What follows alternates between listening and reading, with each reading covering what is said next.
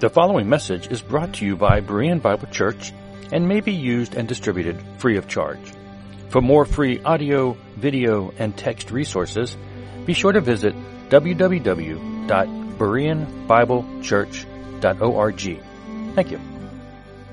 Good morning. I want to welcome you this morning to Berean Bible Church. We're glad you're here. If you sit down and really think about it, there's a lot about the church that is not biblical. It seems like the more I study the Bible, the more I question how did the church ever get to be in the place it's in right now? You know, the church often does things for no reason other than because, well, we've always done them. It's kind of a tradition. And I think more of what the church does today is tradition rather than Bible. And tradition being just the transmission of customs or beliefs from one generation to the next. Do you realize that many of the practices and traditions and beliefs of the Christians that we that take place in the church today, they're not even found in the Bible. Just something that we picked up, we started doing. And the problem is that traditions are a hard thing to break. And if you break them, it often ruffles feathers for those who hold to those traditions. And when you're talking about tradition, I don't think anything has a stronger hold on the Christian church than the tradition of Christmas. And no matter what people learn about it, they just they love the tradition, they're going to hang on to it. I, I think that most Christians don't realize that our Christmas celebration is really nothing but tradition. And what troubles me is that so many who call themselves Christians believe that our Christmas celebration is somehow about Christ. We're often told to keep Christ in Christmas. You ever heard that? And I'm like, how? Why? What about Christmas has to do with Christ? So, for our study this morning, I thought it'd be fun to look at the fallacies of Christmas. The word fallacy means a deceptive, misleading, or false notion or belief. Now, since we here believe the truth matters, I think it's important to understand the truth about Christmas. Truth matters. We are each to study the Bible to find out what the truth is, and we're to hold to the truth no matter what it is and no matter who it offends. So let me ask you this morning. Let's think through this. What is the you think is the number one fallacy of Christmas? By number one, I mean, you know, we, these don't really need to be ranked, but what's one of the biggest fallacies you think about Christmas? Okay, boy, you're you're throwing all kinds of things out there, all right? And I'm, I'm hearing a lot of good stuff here. Here's to me what I think is the biggest fallacy. Christmas is a Christian holiday. Right? You think that's true? You think most people think that? It's a Christian holiday. There's something spiritual about December 25th. I mean, just look around. Churches hold pageants. I mean, Christmas play. They all they're doing all kinds of stuff for December 25th for Christmas. Now, last week I was watching Tucker Carlson, one of the few people I can stand on Fox, and uh, Tucker had this to say: A Christmas tree is a symbol. It's a symbol of a specific culture. It's a symbol of a much loved tradition that is hundreds of years old. Above all, it's a symbol of a religion, the world's largest. Torching Christmas trees is an attack on Christianity. Now, the segment he was doing, he was talking about the, the Christmas tree outside of Fox News got burned down. A homeless guy burned it down. Uh, he was talking about some people ran over a Christmas tree. They're doing, they're destroying Christmas trees. So Tucker comes out and says, "This is an attack on Christianity." And I thought, well, that's something I never knew before. You know, I mean, so I had to scour the Bible. Where does the Bible talk about the Christmas tree being the symbol of Christianity? Since when? Where do we find that? Who comes up with this kind of stuff? Well, let me ask you this what does the Christmas tree symbolize to you? Symbolize Christmas, doesn't it? You see a Christmas tree, you think of Christmas. Well, the Christmas tree is a symbol of Christmas, so this makes it a symbol of Christianity because people think Christmas is Christian. So you got to put the you got to tie the loose ends up and put it all together there, right? Let me ask you this. I think Tucker is out to lunch on this whole thing of a Christmas tree being a symbol of Christianity. But what is a symbol of Christianity? Do we have symbols? Okay. I figured that would be what people said the cross. The cross is viewed as a symbol, right? But here's the thing we need to understand about the cross the original symbol of the early Christians was not the cross, it was the monogram of Christ, it was the Chi Rho. The Chi Rho is the X and the P. This is the oldest symbol of Christianity. It's a monogram or Christogram, and it's formed by combining the first two letters of the Greek word Christus, which means Christ. So the Chi Rho symbol was employed by early Christians to symbolize both Yeshua and Christianity. They used this. This was their symbol. This was what marked, this is who we are with this symbol. Now, let's digress here for a minute where did the whole Christmas tree custom come from? It really wasn't an early symbol of Christianity. Okay? Well, evergreen, you know, there's a lot of different discrepancies when you study this. You try to find out history. Everybody's got their view of history, all right? But evergreen trees and plants have been used to celebrate winter festivals for thousands of years. Okay, long before the advent of Christianity, pagans in Europe used branches of evergreen firs to decorate their homes and brighten their spirits during the winter solstice. You know, it's cold, it's rainy, snowy out there, you bring some green stuff in your house. Hey, it makes you feel a little bit better, right? Early Romans used evergreens to decorate their temples at the festival of Saturnalia while ancient Egyptians used green palm rushes as part of their worship of the god Ra. You know who Ra is? The Egyptian sun god. All right. Now, Dr. Dominique Wilson from the University of Sydney writes this. He says, The idea of bringing the evergreen into the house represents fertility and new life in the darkness of winter, which was much more of pagan themes. Okay. He goes on to say, that's also where the idea of the holly and the ivy and the mistletoe come from, because they're the few flowering plants at winter, so therefore they hold special significance. So the idea of bringing evergreens into the house started and eventually and evolved into the Christmas tree. Now, in places like the early United States, having a Christmas tree was often viewed as a foreign pagan custom until the mid 19th century. The Puritans fought against Christmas. I mean, they outlawed making dishes, you know, that were associated or not working on. Christmas. I mean, they were really against it. Okay, big time. Now, while most people believe that the Christmas tree originated in Germany, and it might have, it was really Britain's Queen Victoria and Prince Albert who popularized it in the 1840s and 50s. A drawing of the royal family celebrating around a decorated Christmas tree in Windsor Castle was published by the, published by the Illustrated London News in 1848. Victoria and Albert were popular royals, and as soon as every as soon as the Brits saw this, everybody wanted a tree in their house. Okay, they're following the royals, just like you know the Americans follow Hollywood. They do it. Everybody wants to do it. The same imagery was published two years later in the United States in Godey's Lady's Book, though Victoria's tiara and Albert's mustache were removed to make the image more American. This was the first widely circulated picture of a decorated evergreen Christmas tree in the United States, and very soon every home had one. So we're just, you know, following the, the big shots, you know, the, the people in Hollywood or the, you know, the royals, and we got to do like they do. So that's kind of how it got to be so popular. All right, let's go back to the subject of Christian symbolism. Because of the persecution of Christianity, the followers of Yeshua used a stylized fish as a secret sign to identify themselves as Christians. So these are signs that you would find in the catacombs, you would find them on jewelry, you'd find them, you know, they didn't find any Christmas trees in the catacombs, okay? They just didn't find it.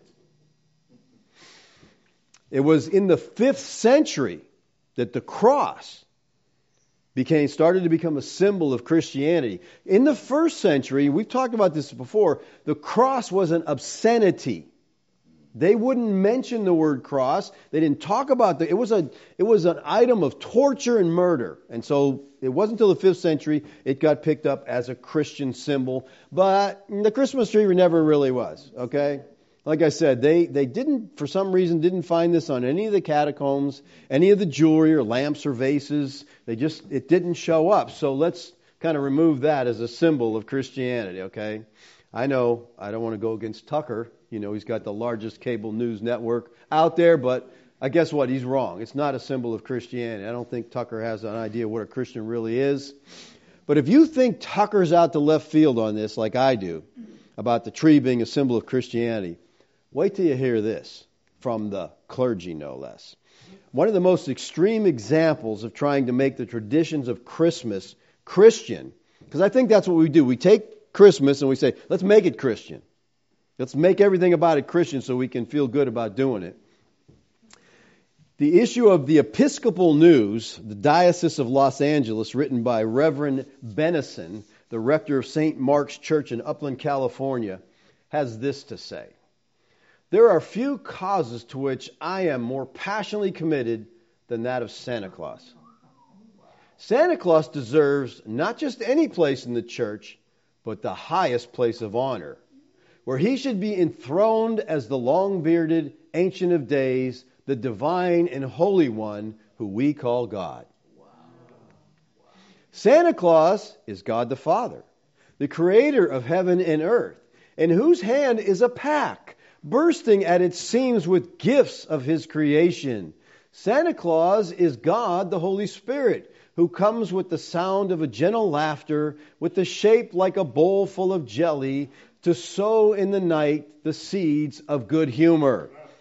Santa Claus indeed deserves the exalted and enthroned place in the church, for he is God the Son, Father, and Holy Spirit.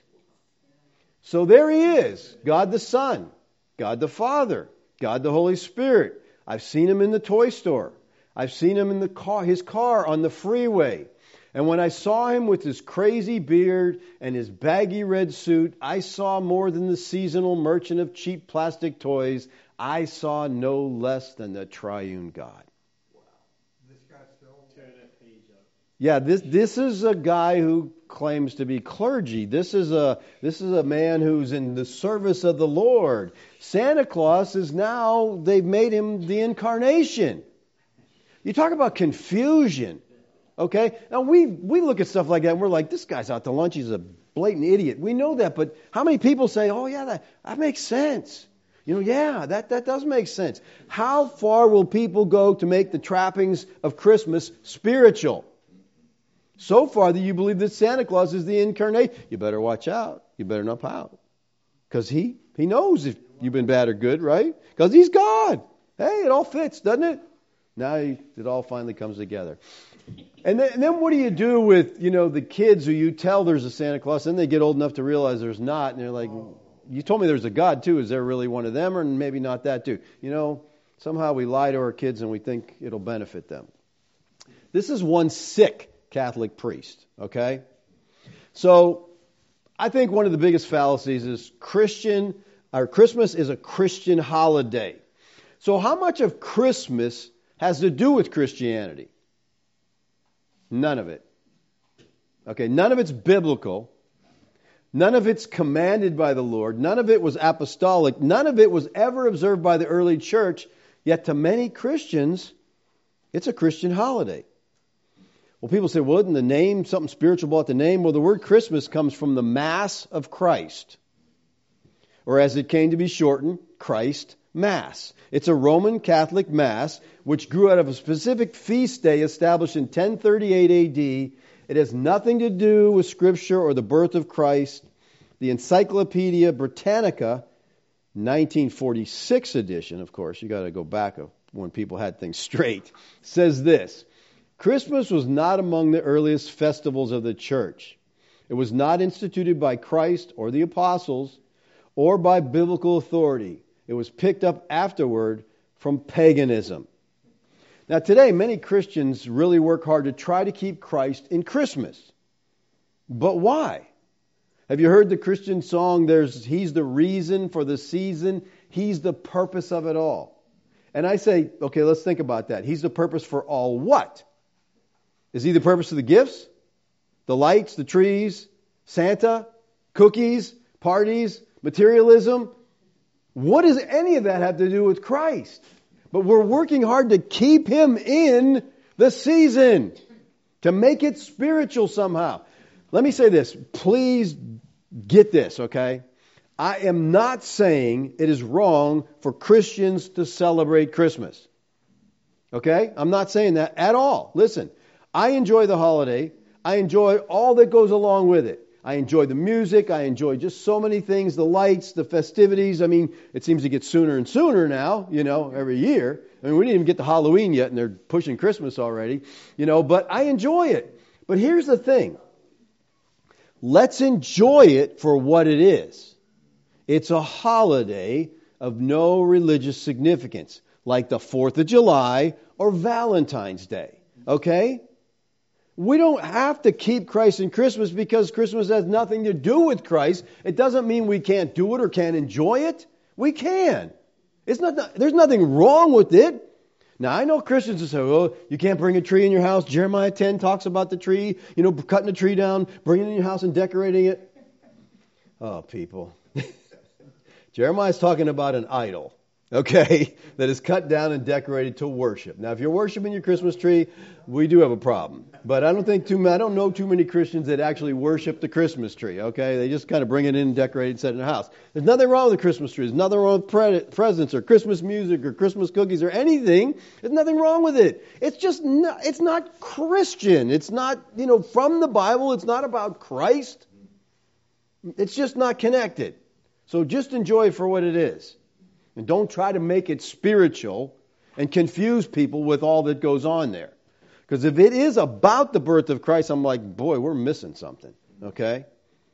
All right, fallacy number two.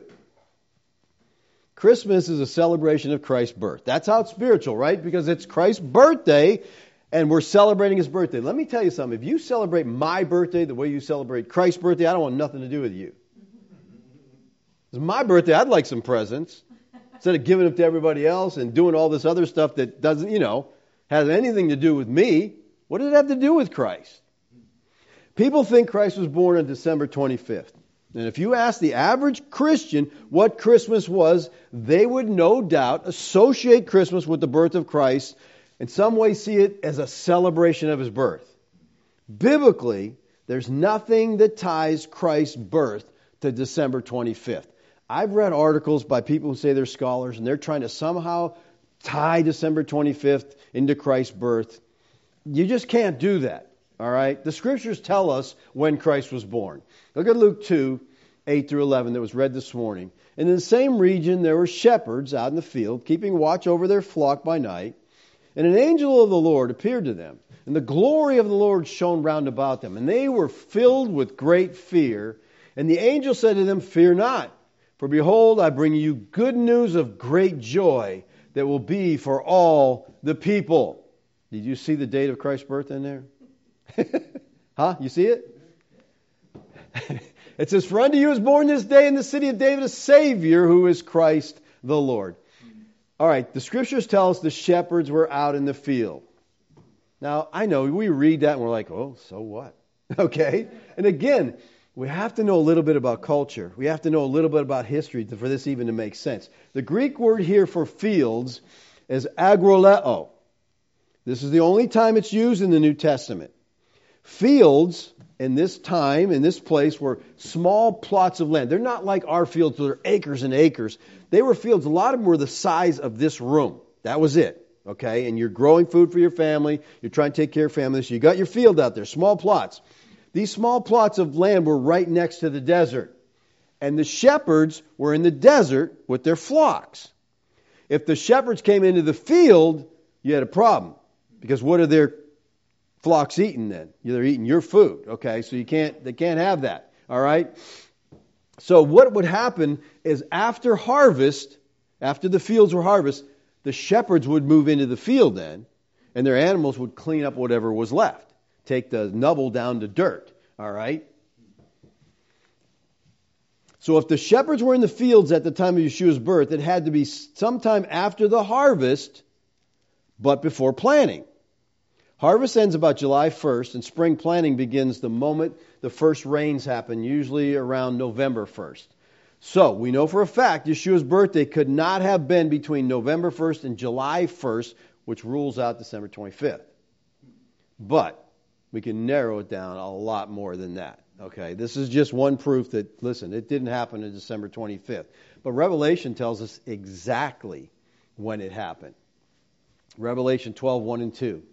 And a great sign appeared in the heaven a woman clothed with the sun, the moon under her feet, and on her head a crown of 12 stars. She was pregnant and was crying out to the birth and the agony of giving birth. All right, now notice what John says. A great sign. What's he talking about?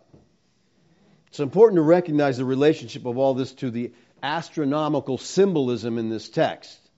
The word John uses here for sign is the Greek word semeion, which means a sign or distinguishing mark whereby something is known. So it's a sign, it's a token, it's an indication. The term was used in the ancient world to describe the constellations of the zodiac. I think we're somewhat familiar with that, right? John's model for this vision of the church is the constellation Virgo, which has does have a crown of 12 stars. All right, Virgo, that's the second largest constellation. It's one of the earliest to be distinguished and it lies on the zodiac east of Leo. Has these 12 stars. All of the 12 stars are visible ones that could have been seen by the observers. And it seems li- likely that the 12 stars also represent the 12 signs of the zodiac from ancient times regarded as symbols of the 12 tribes of Israel. And we can go all the way back to Genesis and connect that. Remember Joseph's famous dream with his father and his mother, and the 12 stars, the sun, moon, and the stars bowed down and worshiped him? The constellations. Now, in his book, the birth of Christ recalculated. Ernest Martin says this. Now, here's the neat thing you can get software today in for the sky, for the zodiac, and you can trace back, you can go back to the different years and you can see how each one, I mean, it's just amazing what they have out now. But Ernest Martin says this. He says, In the period of Christ's birth, the sun entered the head position of the woman about August 13th and exited from her feet about October 2nd. But John saw the scene when the sun clothes or adorns the woman. This surely indicates that the position of the sun in the vision was located somewhere mid bodied of the woman, between the neck and the knees. The only time in the year that the sun could be in that position to clothe the celestial woman, to be mid bodies, is when it was located about 150 and 170 degrees along the ecliptic. This clothing of the woman by the sun occurs for a 20 day period each year. So we just narrowed the birth of Christ down to 20 day span there, right? Getting a lot narrower. The 20 degree spread could indicate the general time when Christ was born in 3 BC. The sun would have entered this celestial region about August 27th and exited from it about September 15th. If John in the book of Revelation is associating the birth of Christ with the period when the sun is mid bodied to the woman, then Christ would have had to be born within that 20 day period. Now, from the point of view of the Magi, who were astronomers, this would have been the only logical sign under which the Jewish Messiah might be born, especially if he were to be born of a virgin. Even today, astrologers recognize that the sign of Virgo is one which has reference to a messianic world ruler to be born of a virgin. Now, he says the key to narrowing down the date is the moon. John said it was located under her feet. Since the feet of Virgo, the Virgin, represents the last seven degrees of the constellation, in the time of Christ, this would have been between about 180, 187 degrees along the ecliptic. The moon has to be positioned somewhere under that seven degree arc. But the moon has to always be also be in that exact location when the sun is mid-bodied to Virgo. In the year 3 BC, these two factors came to precise agreement for less than two hours as observed from Palestine on September 11th. This is the only day in the whole year that it could have taken place. So, based on the scripture, based on astronomy, we know that Christ was born on September 11th. This was also the Feast of Tabernacles. Okay? Now, I'm not an astronomer. I don't even play one on TV. But if Martin is right, then it seems pretty clear that Christ was born on September 11th in the year 3 BC. So, where did December 25th come from then? How did we come up with that date? Well, I think it's it's easy to understand, although there's still a lot of disagreement about this. I think it came from the pagan holiday Saturnalia. All right? It's a winter solstice festival that happens around this time. This was a Roman observance of the birth, the birthday of the invincible sun on December 25th. The celebration consisted of feasts, parades, gift giving, lighted candles, green trees. Sounds like something we do, huh? Many of our Christmas customs have their origins in Saturnalia. Okay, it's a pagan feast.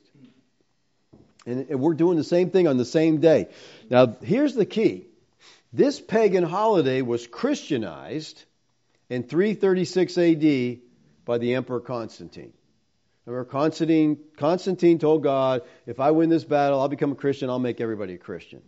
And that was a great damaging thing because he took all the pagan holidays, all the pagan temples, everything's Christian now. And it just, the water got very, very muddy. But that was a day they were celebrating. So now he says, okay, from now on, this will be Christ's celebration, not the invincible sun, you know, that we're talking about, but this will be Christ. He declared Christ's birthday an official Roman holiday. Chrysostom, who was the early church father, rebuked Christians for adopting this pagan holiday, but it stuck. okay? They didn't care. All right, now that we know the date of Christ's birth, let me say that the apostles in the early church never celebrated Christ's birth at any time. I mean, you're reading through the gospel, you ever see the apostles come, hey, Yeshua, it's your birthday today. Let's, you know, we got a cake, we got, you don't see that, right? There's no command in the scripture to celebrate Christ's birthday. As a matter of fact, celebrating birthdays is really a pagan, not a Christian custom. So, and I'm not saying it's wrong to celebrate birthdays, okay? Just saying it's not a biblical custom. All right, let's move on to fallacy number three about Christmas. Christ was born in a stable because the Holiday Inn had too many people, right? This is, uh, all right, let's read Luke 2, 6, and 7. And while they were there, the time came for her to give birth. And she gave birth to her firstborn son and wrapped him in swaddling clothes and laid him in a manger because there was no place for them in the inn. Now, I often have talked to you about the importance of understanding the Hebrew culture in order to properly understand Scripture. Their culture is so different than ours that we have to learn some of these cultural traditions or we're just not going to get it. We're not going to have an idea what's going on. And if you study the culture in light of the birth of Christ, you're going to see quite a different picture from what the tradition paints. If we study the biblical text, the archaeological evidence, and the first century cultural context, the details surrounding Yeshua's birth are going to be quite different than we've traditionally been taught.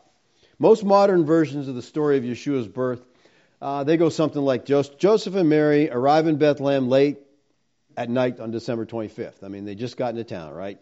Mary's in labor. She's about to give birth. They go to the local inn. It's got the no vacancy sign out. They bang on the door anyway. They say, sorry, there's no room here. You can't come in. So the tired couple, what do we do? Where do we go? They end up in a stable. They're desperate, so they go to the stable with all the animals. They deliver the child and they put him in the manger. Then some shepherds and three kings show up. Okay? And they worship him. I don't know where we got three kings from. Okay? Well, there's three gifts, right? So that's they figure there had to be three kings that way. But the Bible doesn't talk about three kings. Well, let's examine the text and see if we can see anything that's different. First of all, the Greek word translated in here is kataluma. Okay, important to understand. There's no place for them in the kataluma. It means a place of rest, usually translated guest room. In fact, the same writer, Luke, uses this very word later and he translates it guest room. Okay? In Luke 22:11. And tell the master of the house, the teacher says to you, Where is the kataluma? Where I may eat the Passover with my disciples.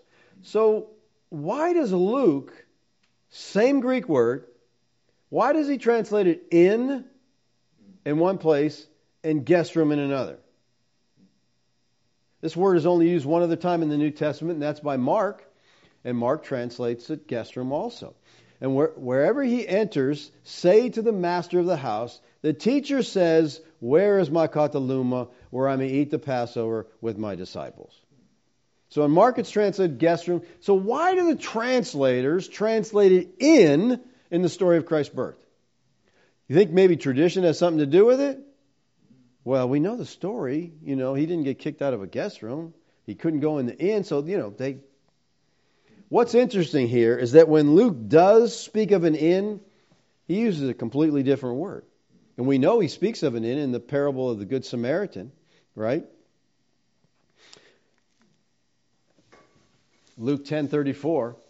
He went to him, he bound up his wounds, pouring on oil and wine. Then he set him on his own animal and brought him to an inn, and they took care of him. So Yeshua mentions that the injured man in the story was taken to an inn, and here Luke uses the Greek word pandocheion.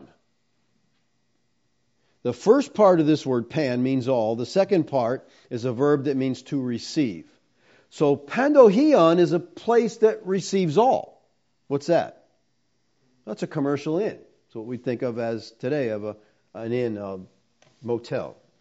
The common Greek term for inn was so widely known across the Middle East that over the centuries it was absorbed as a Greek loanword into Aramean, Coptic, Arabic, Turkish with the same meaning, a commercial inn. So when Luke wants to talk about an inn, he knows what word to use. But when he doesn't use that word, okay, the translators say, well, he doesn't mean that, okay? We're going to translate it a different way. If Luke expected his readers to think that Joseph was turned away from an inn, he would have used this word, pandocheion, which is clearly meant a commercial inn, but Luke uses kataluma because he's not talking about an inn. Young's literal translation, which again, if you want to get a good translation of something, have a Young's close by, compare it. He says there's no guest chamber, not room for them, a place for them in the guest chamber. Now, when the when the scripture translates no room for him in the inn, people take that to mean there's a number of rooms, but they're all occupied. There's no vacancy sign is up. So Joseph and Mary arrive in Bethlehem, and they just have a place to go. But the Greek word here for place, a lot of translations translate this room. There was no room for them in the inn. And if there's no room, you think, okay, there's a bunch of rooms in the inn. There wasn't any more rooms left. But place is probably a better translation here. It's the Greek word topos and when he says there's no place, it means like I would say there's no place on my desk for my computer. There's too much stuff on it. There's just not. There's no space for them, and that's what he's saying. There's no space for them in the guest room. Why? I don't know. Maybe it's too small. Maybe somebody's already there. But the linguistic evidence shows that Luke used the term kataluma to mean not an inn, but a guest room. And the definite article is used, the guest room, the guest room of a particular house. The International Standard Bible Encyclopedia, after pointing out that the word kataluma is used elsewhere in the Gospels for the guest chamber of a private home, says this Was the inn at Bethlehem where Joseph and Mary sought a night's lodging an upper guest room in a private home or some kind of public place for travelers? The question cannot be answered with certainty. Yes, it can. Okay? It is thought by some that it may have been a guest chamber provided by the community. We know that visitors to the annual feast in Jerusalem were entertained in the guest rooms of private homes. So I think that by understanding the culture, the question can be answered with certainty. See, another factor that powerfully argues against the term meaning an inn is that these places were not appropriate for giving birth in this day. These the inns were basically brothels they were anything like our motel or hotels today. So, generally speaking, there was just a bad reputation. The poor conditions of public inns together with the Semitic spirit of hospitality, led the Jews and the early Christians to recommend keeping a guest room for the benefit of strangers. Besides this, for commercial reasons, inns were usually found along major roads, kind of like today. Yet Bethlehem was a small town in the upper mountains of Judea, and no major Roman road is known to have passed through it. And since it seems to have been an insignificant village at the time, it's doubtful they had an inn there. Now, this gives us a reason to realize that what Luke really wrote was that there was no room for them in the guest chamber. Now, certainly due to the Roman census being taken at the time and the large number of people traveling to their birthplaces, available space in the guest room would be scarce. So the question then becomes does that mean that Joseph and Mary aimed to stay in somebody's home, but since the guest room was full, they're turned out to go to the stable? When Mary's in labor. That seems even worse than an inn kicking them out, right? I mean, you can understand a commercial inn saying, sorry, we don't have any room, but they're at someone's home and they're saying, oh, sorry, kind of full right now. We just can't, we can't have you here. Keep this in mind. We've gone over this several times. We, we looked at this in, in their series on 2nd and 3rd John. In Christ's day, hospitality to visitors among Jews was essential based on a biblical example and law. Hospitality was a huge deal in that culture. Remember, I told you the Jews had a list of six things that commend a man in the life to come, and number one on that list was hospitality. Now, we don't think of hospitality in that, you know, in the top ten, but Jews it was number one. So denial of hospitality throughout the scripture is just an outrage. Hospitality towards visitors is still important throughout the Middle East today. So since Bethlehem was Joseph's ancestral home, he probably had relatives there. And being a descendant of King David, whose hometown this was, he would have been highly respected upon his arrival. I mean, we look at these like, oh, these poor people, they have to go out in the shed with a bunch of animals. Well, we, again, it's, you don't understand the culture at all. You, might think of a descendant of George Washington coming to his hometown of Alexandria, Virginia, after a long lapse of time. The townspeople would have shown him respect. Kenneth Bailey, who's a Middle Eastern a New Testament scholar, says this My 30 year experience with villagers in the Middle East is that the intensity of honor shown to the passing guest is still very much in force, especially when it's a returning son of the village who is seeking shelter. We have observed cases where a complete village has turned out a great celebration to greet a young man who has suddenly arrived unannounced in the village, which his grandfather had left many years before. Bailey goes on to say, it should also be pointed out that childbirth was a major event at that time. In a small village like Bethlehem, many neighborhood women would have come in to help the birth.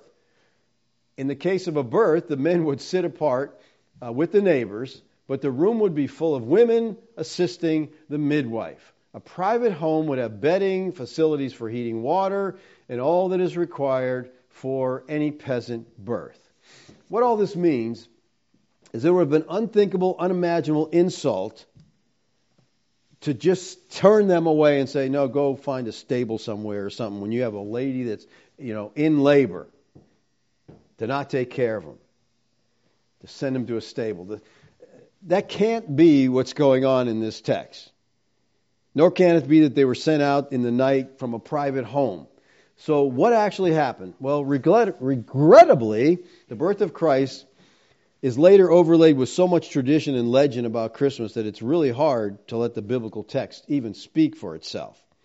The common assumption is that Joseph and Mary arrived in Bethlehem, and being hastened by the labor pains, they rushed to an inn only to find no vacancies, so they end up in a stable. However, a careful reading of the text shows they'd already been in Bethlehem for some time before she came into labor.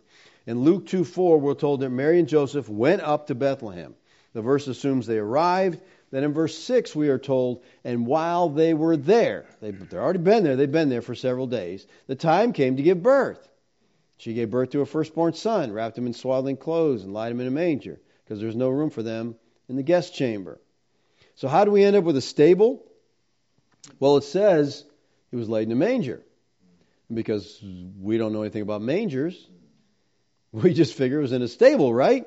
Wrong. Mangers were often found within first century homes. Every home had a manger. You're like, what the heck they got mangers in their home for? Where are they going to put the nativity scene if they don't have one, right? Again, culture. A typical Judean house of that day consisted of an area near the front door. It was you would come in the door and it'd be all dirt. Okay, it was just a dirt floor. The animals stayed there. Then they had a raised platform, and then that part of the house was where you stayed. All right, they wanted the animals in the house for protection, also for heat. They kept those animals safe. They needed them. It brought heat on cool nights. So the family lived and slept on the raised area, and a lot of the homes had a guest room, either upstairs on the second floor or adjoining, because that was so hospitality was so important to them. So they had this guest room. Typically, the lower area near the door had a manger for food or water. Oftentimes, mangers are for water, not just for food. And it was the, the more wealthy people who had stables for their animals that kept them different from their house. So, a more realistic view of what occurred with Christ's birth, according to the customs of the time, is that the manger was in a house, it wasn't in a stable. So, this culture, cultural information gives us new understanding of the story of Yeshua's birth. Joseph and Mary arrive in Bethlehem. They find shelter with a family who are glad to take them in. Their separate guest room is either too full, there's already people there, or it's too small to accommodate them. So the birth takes place there on the raised terrace of the family home, and the baby is taken and laid in a manger. Now, the Palestinian reader of Luke's account would have instinctively thought, manger, huh? They must be in the main family room. And then they probably would have thought, why not the guest chamber? So Luke says, because there was no place for them in the guest chamber. Oh, he go, okay, I get it. There, there was no room, so they brought him in the main room of the house, and that's where it was. That makes sense anyway, okay? So let me ask you, why mix the birth of Yeshua with all the pagan myths? Why mix it up? And now that you know where Christ was born, Go home and throw out your nativity scene. It's all wrong. Okay? Get rid of those kings that are there. They didn't come for a couple of years. Okay? They're not there at the in the stable that's not in the stable, okay? Just a whole you get a whole different picture on the birth of Christ when you look at it from the biblical text. All right? And like I said, why why are we so intent on taking the birth of Christ, which is a very important thing, and belittle it by putting all these crazy traditions. It makes it seem like it's just another one of the fables that's associated with Christmas. The birth of Yeshua, I think, is far too important to confuse with Christmas. Notice what the Bible says about Christ's birth. She will bear a son, and you shall call his name Yeshua. Yeshua means Yahweh saves. For he will save his people from their sins. All this took place to fulfill that which the Lord had spoken by the prophet. Behold, a virgin shall conceive and bear a son and they shall call his name Emmanuel, which means God with us. Now, people, if you stop and think about this, this has to be the greatest miracle, the most fantastic truth recorded in the pages of Scripture. God became a man. The Almighty appears on earth as a helpless human baby, unable to do more than lie and stare and wiggle and make noises. And he did cry, okay? Don't believe the song. All right? the little Lord Jesus, no crying he made. He was a baby. Babies cry. That's not a sin to cry. He cried, okay? He needed to be fed. He needed to be changed. He needed to be taught to talk like any other child. The more you think about it, it's staggering. I mean, nothing in fiction is so fantastic as the truth of the incarnation. God became a man. John put it this way In the beginning was the Word, and the Word was with God, and the Word was God. It's interesting that John begins his gospel account with the same words of Genesis in the beginning. He doesn't begin the gospel with the baby Yeshua. In essence, he says, if you're going to understand Yeshua, you got to go back a lot further past that manger. For he was in the beginning with God. And not just with God, it says he was God. All you have to do to figure that out is to read the next couple of verses. He says, He was in the beginning with God. All things were made through him. It's referring to Christ. Everything was made through Christ. And without him was not anything made that was made. In him was life, and he was the light of men. Yeshua is God, the creator of all things, the giver of all life. And in verse 14, John said, And the Word became flesh and dwelt among us. God took on human flesh and dwelt among men. The word became here is the Greek word ginomai. It signifies entrance into a new condition. And you just got to look at the contrast between verse 1 and verse 14. Verse 1 says, The Word was God. Verse 14 says, The Word became flesh, became human. Verse 1 says, The Word was with God. Verse 14 says, The Word dwelt among us. God walked with us. The word flesh in verse 14 is the Greek word sarx. It refers to all which is essential to human nature. What John is saying is that God became one of us in every respect except for sin. Yeshua had the mind, will, emotions of a man, not just a body. Yeshua is the God man. Now, people ask, well, is it a big deal that we believe that Yeshua is God? Yes. John 8 24. I told you that you would die in your sins. For unless you believe that I am, there's no he in the text. Unless you believe I am, you will die in your sins. What he is saying is that people have to believe this is what you need to believe so you don't die in your sins. The conditional clause provides the proper object of faith. If you do not believe that I am, Yeshua is claiming here to be the I am. He's asserting equality with Yahweh himself, who was revealed as the I am that I am, the self existent, eternal God. He said, Unless you believe that I am, unless you will believe that I am God, you will die in your sins. God the Son became a man. That's the meaning of the incarnation. What's its purpose? Why did God become a man? The answer is found in verse 21 of Matthew.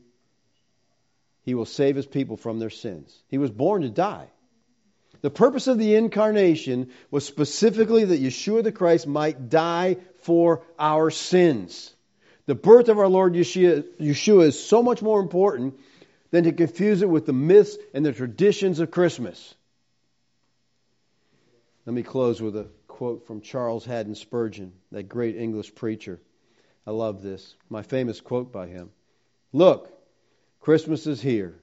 We might as well learn to live with it and take the opportunity to exalt Christ. I think it's good advice. You know, we'll never change the traditions of Christmas. And the world will always, in some strange way, associate it with the birth of Christ and think it's about Christ and about his birth.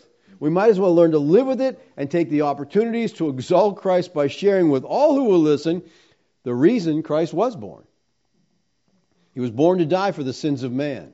And his birth should remind us that we're all sinners and in need of a Savior. The little baby in the manger grew up.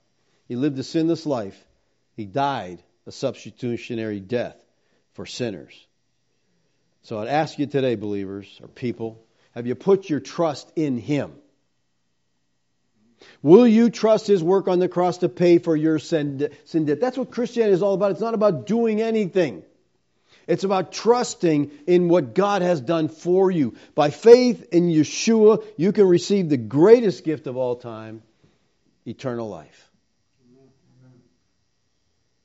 Let's pray. Father, I thank you this morning for the opportunity, Lord, to look at your word. Father, I know we'll never eradicate the traditions of Christmas. We'll never be able to remove the truth of Christianity from it.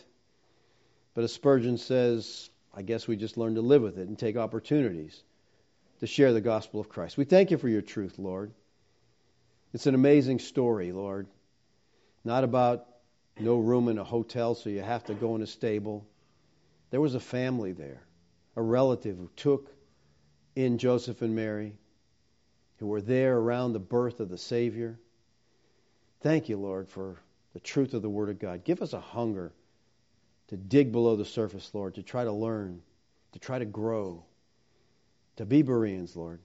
Thank you, Father, for your great love for us. Amen. Questions, comments? Nope, not you, Jeff. yeah. I just wonder if you past messages you spoke of the significance of December 25th being the year that right. God showed the gifts. Would that have had any bearing rather than just Saturnalia? Would it have been a significance for December 25th in the early days? Yeah, I said I'd never even heard of that till not many years ago. Jeff's question is, December 25th has some significance, all right? Some astronomers say that is the day that the wise men showed up to bring the gifts to Christ. Now, he's not in the manger anymore. He's not in that home. He's, this is two years later. But they say December 25th was the time that he showed up. That could have some significance if these people showed up to bring gifts to, to Christ on that day. So what we do is we say, we'll give gifts to everybody else. Well, but he didn't have anything to do with it. He went to his parents. Yeah. He didn't to his parents. No, they put He that, didn't enjoy the they put gold that aside for him. Oh, Yeah. His college fund. Yeah, that's right.